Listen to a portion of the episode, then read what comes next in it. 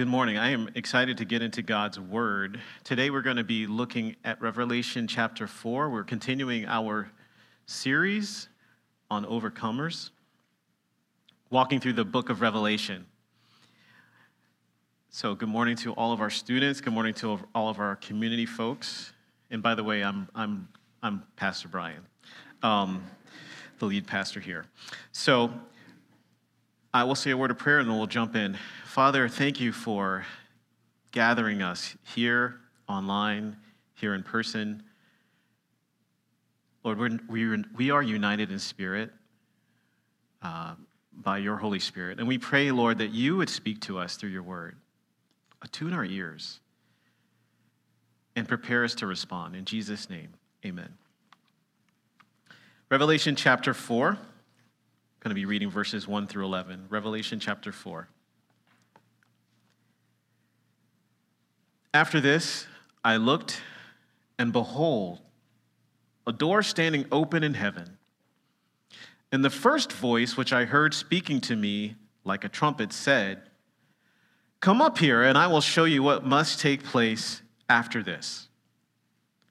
At once I was in the Spirit, and behold, a throne stood in heaven with one seated on the throne. And he who sat there had the appearance of jasper and carnelian. And around the throne was a rainbow that had the appearance of an emerald. Around the throne were 24 thrones, and seated on the thrones were 24 elders, clothed in white garments, with golden crowns on their heads. From the throne, came flashes of lightning and rumblings and peals of thunder. And before the throne were burning seven torches of fire, which are the seven spirits of God. And before the throne there was, as it were, a sea of glass, like crystal. And around the throne, on each side of the throne, are four living creatures, full of eyes in front and behind. The first living creature, like a lion the second living creature like an ox, the third living creature with the face of a man, and the fourth living creature like an eagle in flight. And the four living creatures, each of them with six wings, are full of eyes all around and within, and day and night they never cease to say, Holy, holy, holy is the Lord God Almighty, who was and is and is to come. And whenever the living creatures give glory and honor and thanks to him who is seated on the throne, who lives forever and ever, the 24 elders fall down before him who is seated on the throne and worship him who lives forever and ever.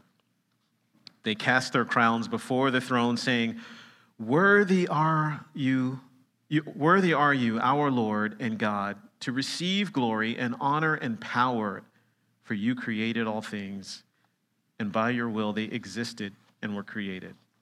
This is God's word. We continue our series, Overcomers. The title of our message today is Worship the One Who Overcame. Worship the One Who Overcame. And there are three things that Jesus is showing us in this revelation that John has written about. Number one, he is seated on the throne. Our great and awesome God, our triune God, is seated on the throne. Number two, he is, he is holy beyond compare. He's holy beyond compare. And thirdly, he is worthy of utmost worship. He's worthy of utmost worship. Seated on the throne, holy beyond compare, worthy of utmost worship as we've been walking through Revelation, we essentially concluded the first of seven sections in this book. These seven sections are, as I've said earlier in weeks prior, they're, they're a lot like a baseball home run highlight. When you see one, you see the first camera shot of the pitch and the big swing, and you might see that guy step out of the box with somewhat of a strut as he watches the ball go over the fence. But then there'll be another camera shot. You may see the fan who catches and the folks that are scrambling to get the ball. Another shot will show you the pitcher who's just dejected. I can't believe that. Another shot might be from behind home plate, where you can get a visual of the ball traveling from home plate all the way over the fence. And another shot, you will see the base runner, the home run hitter, running the bases and giving a high five as he uh, touches home. It's all the same play, though. There's not anything that changed in time, it's just different scenes of the same scenario. Revelation is written like that. There are seven sections and it's all the same play, but they're giving us different perspectives. They're showing us the impact of Jesus' ministry when he came on earth, when, as the people of God are living in this time between, and then when he comes back, what the power of his ministry will mean for those who serve him and for those who don't. Chapter four, we switch gears. In chapters Chapter one set up the, the, the, framework for the, the book. Chapters two and three shows us the seven churches and what's going on in their individual situations. Chapter 4 switches to an entirely different realm. And we will see today, Jesus is inviting us to view the scene of heaven and frame our existence from it on earth. Point one He is seated on the throne. Now, if you know, if you don't have a red letter Bible, perhaps you missed it, but in verse 1, it's Jesus who is speaking, it's the voice of the trumpet. In verse 1, where he says to John, Come up here and I will show you what must take place after this. There was a previous vision, a previous message, and now here's what I want to show you next. Jesus invites us into this scene of heaven. In verse 2, at once, John says, I was in the Spirit and behold, a throne stood in heaven with one seated on the throne. This past Tuesday, there was a very intense rain storm. And uh, I was actually here. So it was raining so hard in, in New York City, all but one of our umbrellas, I think, were stolen because um, we had a thief working his way through our building. Um, that's for another time, though. But anyway, so I didn't have an umbrella, and I'm trying to, how do I get from the car to the building? And so I didn't have anything to cover me. I waited until it somewhat died down, and then I just made a break for it, but not too fast, so I didn't break anything on me. And I made my way inside, drenched. One thing that I was not thinking about when I was in the process of going from my car to the building was the sun is actually shining. What are you talking about? Here's what I mean. If you ever leave town and you jump on an airplane and it's this really yucky day and it's raining or there's a snowstorm and it's like, oh my goodness, this is so nasty. And you get into the airport and you do the whole thing and then you finally get on the plane and after takeoff, after a few minutes, you break through the clouds and you realize the sun is still shining. But the reality is, on earth, we have this sense of here is what is happening that's pressing on us, but there's this other reality never changes. The Christian life is very much like that. You see, our weather is an ever changing reality. It's sunny, it's raining, it's cold, it's windy, it's snowing. But in our galaxy, there's one reality that never changes the sun. It's fixed, it's heat its position. In our existence, it's tied to its fixed reality. The fact that we are able to have sustained life on this planet is because the sun is fixed where it is. It's because its temperature is what it is, and our position is what it is, and our orbit is what it is. What Jesus is inviting us to see, what John has written about, is that this life in its spiritual reality is much like how our weather in its changing reality relates to the sun in its fixed reality. Because in this life, things are changing. There's pressure, there's suffering, there's storms of life. But then there's heaven, and there's one seated on the throne. He never changes. He was and is and is to come. And it's that reality that frames the changing, ever changing reality that we experience on earth, Jesus reveals to us God is on the throne. But you see, there's a problem. The problem is, is that we forget. We get so entrapped in our present circumstances. We are prone to forget that Jesus has shown us that, the, that God the Father is on the throne, that God is ruling, that He is reigning, that He is in control. It is so easy to forget that. It is so easy to get caught up in our suffering. It is so easy to get caught up in the things that we've done wrong or what we need to do in our to do list and all of that. And even beyond the pressures of life, our culture invites us to forget that reality. Modern culture tells us this is all there is. You need to live for now. The Beatles' famous song, Imagine. Imagine there's no heaven or hell. It's easy if you try. That's a mantra of modern culture. This is all there is. The Beatles, in that song, they give this picture that, well, if we could imagine this, then there could be perfect harmony. I would like to challenge that idea. In our culture, if we live for the now, there are competing realities. They do not cohere with one another. Which one do we choose? Which one leads to freedom? Which one gives us real hope? There are so many that I could talk about, but I will only focus on just a couple. One reality, one story that we could live into is that of traditionalism. What do I mean? Traditionalism is a view that the good life is behind us, that the good values, the good morals, the good people are in the past. And the suffering that we are experiencing is because we're moving away from that, and we need to do everything in our power to get back to it. We celebrate those who bring us back. We celebrate those who hold that value, and we try to live a life of holding on to what was. That's one reality that we could live into. If there is no, there is no heaven. If, if this is all there is, that's one reality. But then there's another reality. If there's traditionalism, then there's progressivism. Progressivism says the opposites. Progressivism says the past was no good. Our future is our hope. We need to do everything we can to undo the workings of the past and its regressivism so that we could live into the utopian future that we could attain. How do we do that? We use our technology. We use our focus on the individual, individual freedom. We have this sense that the things that we purchase are consuming and consuming and consuming will one day set us free. Which one is right? If this is all there is, if there is no heaven, if this is all that there is, these are two competing realities, and these are only two of a myriad of many others.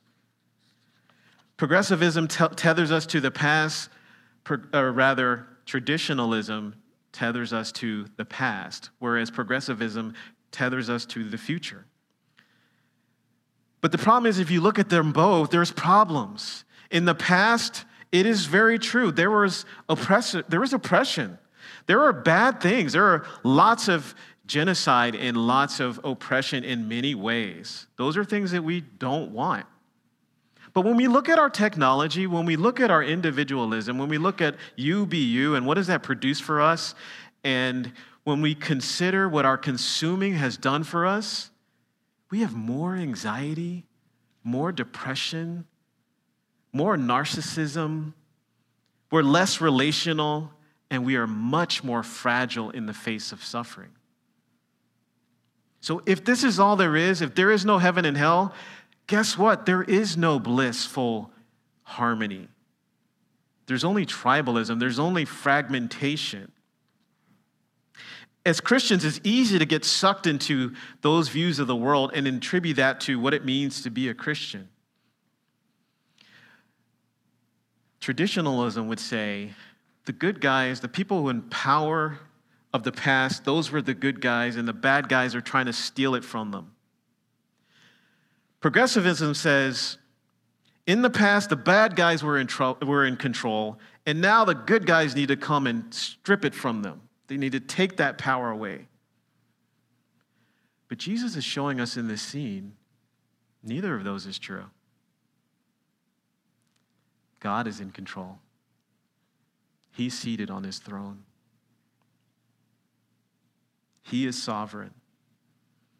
Even in the face of the hardships that the churches, the seven churches are facing, God is in control. The thing that you need to be an overcomer is you need to know, despite the changing reality of what you experience, whatever it may be, wherever on earth you may be, God is on the throne. It brings us comfort, security, hope, and meaning. Secondly, he is, be, he is holy beyond compare. He is holy beyond compare. Really, there's two options. Either there is no God, or God is holy. And if there is no God, here's what Thomas Nagel says about the way we approach life and meaning. Even if you produce a great work of literature which continues to be read thousands of years from now, eventually the solar system will cool or the universe will vanish. The problem is that although there are justifications for most things, big and small, that we do within life, None of these explanations explain the point of your life as a whole. He goes on to say, It wouldn't matter if you had never existed. And after you have gone out of existence, it won't matter that you did exist. What is he saying? He's saying if there's no God, if there's no heaven, if God is not real, if this scene is not real, Tim Keller summarizes it this way if there's no God or life beyond this material world, then it will ultimately not matter whether you are a genocidal maniac or an altruist. In other words, if there is nothing outside of this framework of this life, and this is all that there is, then what you do, whether good or bad, it's all arbitrary. It matters not. It won't last. It's a fading glory. But if there is God and He is holy, consider this scene. Consider the praise. Consider what Revelation is showing us in this chapter. This vision is so powerful. The vision of the throne, the vision of God which by the way doesn't it's it's it's so remarkable the the god of the universe the god of creation the redeemer of all things is so amazing that even in this articulate description of the scene there's very little said about what he what he looks like it only gives us an image of everything going on around him he's so magnificent and it harks back to some of what the Old Testament and other scriptures have shown us about when God is present or when others are present around him. Here's what I mean. In Exodus chapter 19, Moses is invited by God himself to go up on the mountain, Mount Sinai, to meet with God. And there's this, this amazing scene. There is smoke on the mountain, there's thunder. The people are like, okay, Moses, you, you go. We'll, we're good. We'll stay here. You know, God says to Moses, make sure they don't come here because if they do, I will break out among them. Why? Because he's so holy. Moses had to go up and the people had to stay back. And there's just this amazing scene of sight and sound when God descended on the mountain. The prophet Isaiah, in the year that Uzziah the king died, in Isaiah chapter 6, he sees a vision of heaven. He's taken up. And when Isaiah sees that, he sees the angels worshiping God and saying, Holy, holy, holy is the Lord God Almighty. And what is his reaction? I shouldn't be here. God is so holy. I am a pe- I'm from a people of an unclean lips. I can't be here. This is too amazing. And an angel comes and takes the coal from the altar and touches his mouth and thereby cleansing him. God commissions him to go be his voice, his mouthpiece. So holy. Isaiah felt so broken, naked, sinful in God's presence. In presence of God on the Mount Sinai, the people can't come here. No, we don't want to go up there, Moses. You go. In Ezekiel, the prophet, in chapter 1, he sees a vision of the throne. In verses uh, 26 through 28, Ezekiel's vision of the throne describes both the throne and the brilliance of this rainbow that we see in Revelation 4 that emanate from his throne. What was his response? He fell on his face. He fell on his face. This is Ezekiel the prophet. He saw the vision of God and he fell on his face. It's too wonderful. It's too amazing. God is so holy. Second Corinthians chapter 12, the apostle Paul, he's defending his part of his ministry to the people in Corinth. And he says, I saw this vision of heaven. I was taken up to the third heavens, and it was so wonderful, I can't even talk about it. Humans can't speak of the things that I heard. Why? God is holy beyond compare. He's so wonderful that for the Apostle Paul, God had to send a thorn in the flesh, a messenger of Satan, Paul says, just to keep him humble based on what he saw, what he experienced. And in our passage, in Revelation 3 or Revelation 4, verses 3 through 8, he sat he who sat there had the appearance of jasper and carnelian. Around the throne was a rainbow. It would make sense. You see this amazing vision of light, and we see in verse uh, down, down from there that there's this sea of glass that is around the throne, like crystal in verse 6. So if you've got all this light and you've got all this crystal, what's going to happen? Boom, you get this amazing rainbow, this amazing light that emanates from the throne of God, God's very presence. He is light. In him there is no darkness at all. Around the throne are 24 thrones, and seated on the thrones were 24 elders clothed in white garments with golden crowns on their heads. What are those 24 elders? Well, most scholars would say they represent the 12 patriarchs of the Old Testament. So you got, you know, Reuben and Judah and Simeon, and the 12 apostles, apostles of the New Testament. In other words, the representation of all of God's people, his old covenant, his new covenant.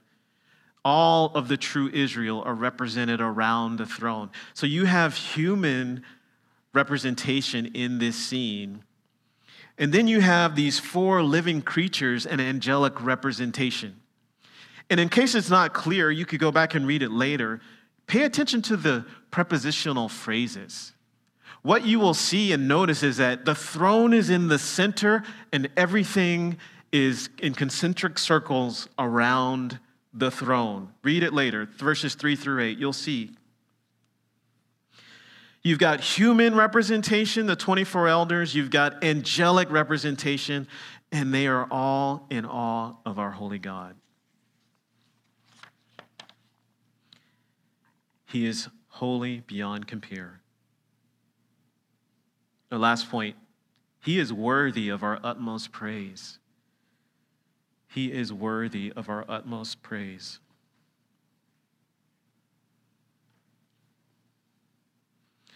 Have you ever been upgraded on your flight, put in first class? And, you know, maybe you start to feel a little bit, man, I don't deserve to be here. But then after a while, you're like, man, it's kind of nice to be here. Could, hey, uh, could, excuse me, could I, uh, could I get something? Right? Or have you ever been given tickets, nice seats at the ball game, nice seats at the theater, nice seats at some spectacular event.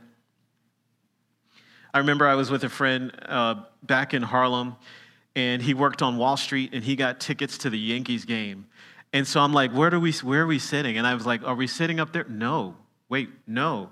Whoa, we're, whoa, this is nice. Box seats. Hey, we're kind of close to the field. This is like kind of scary how close we are. When you have nice seats, you enjoy where you are sitting. Think about the seats of these 24 elders. When you have nice seats, you start to, you start to get comfortable. You maybe lounge back. You kick your feet up. Man, this is so awesome. You talk about how great the seats are. Man, I can't believe this view. This is so awesome. Isn't this a great game? I mean, the team that you're watching could be losing, it'd be terrible. But you're like, man, these seats. I, I, I had that experience with my wife, Becca, and I. We were given tickets to a, a New York Giants game versus the Redskins. The Redskins, they crushed the Giants. I, I think it was. Well, anyways, we weren't really caring about the score. You're like, but this is awesome. We got, we got seats to the game. But what is the response of those who are seated around this throne? They aren't thinking about their seats. They aren't thinking about the glory that they are experiencing. By the way, throne, heaven, that's awesome. But what do they do? Verses 9 through 11. Whenever the living creatures give glory and honor to and thanks to him who is seated on the throne who lives forever and ever, the 24 elders fall down before him who is seated on the throne and worship him who lives forever and ever. They cast their crowns before the throne, saying, Worthy are you, our Lord and God, to receive glory and honor and power, for you created all things, and by your will they existed and were created.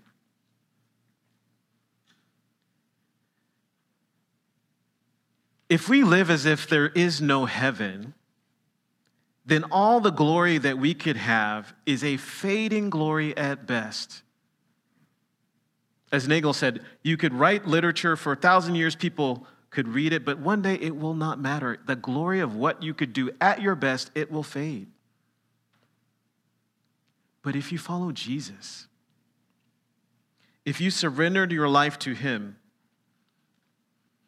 if you decide, I don't want to hold on to my life, I would rather give it up to live the life that He has for me, you will experience true glory. The thing that progressivism, traditionalism, or any other ism promises, they cannot deliver, but Jesus can.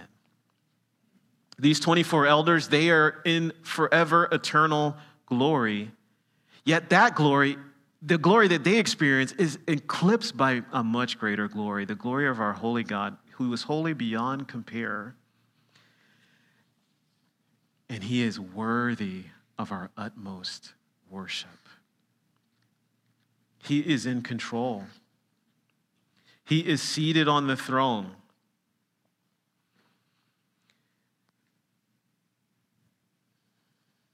What story is your life tethered to?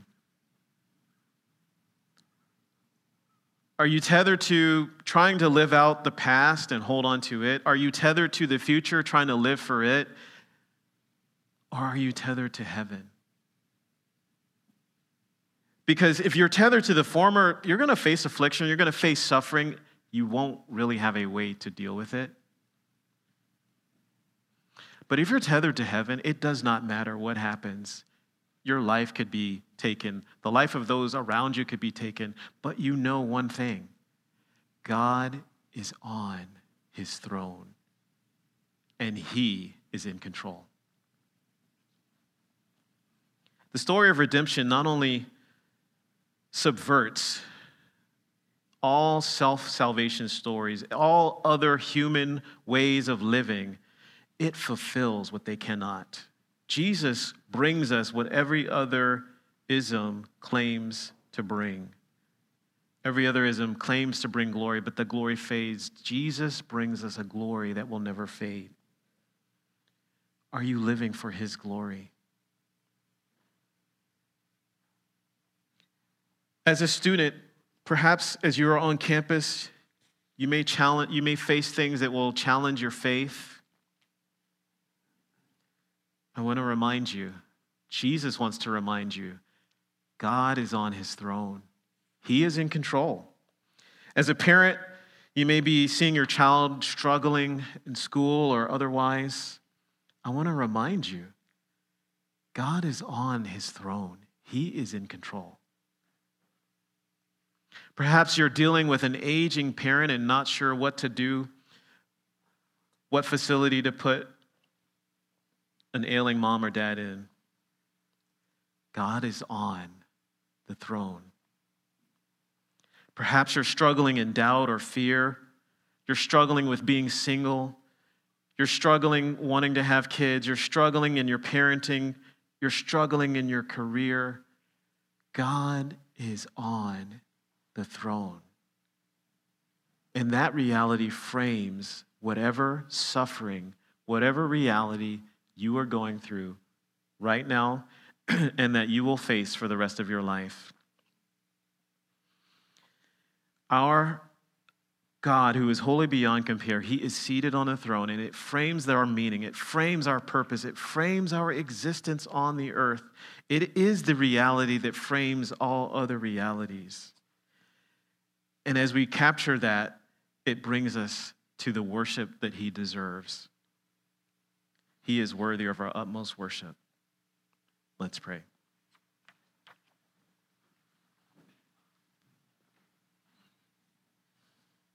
Father, I pray that though there are many things we could justify within this life to do this or to do that, Lord, only you can justify the very meaning of our life. And I pray that as we continue to contemplate the scene of heaven as pre- presented to us here in Revelation, that it would continue to frame whatever we face day to day. In Jesus' name, amen.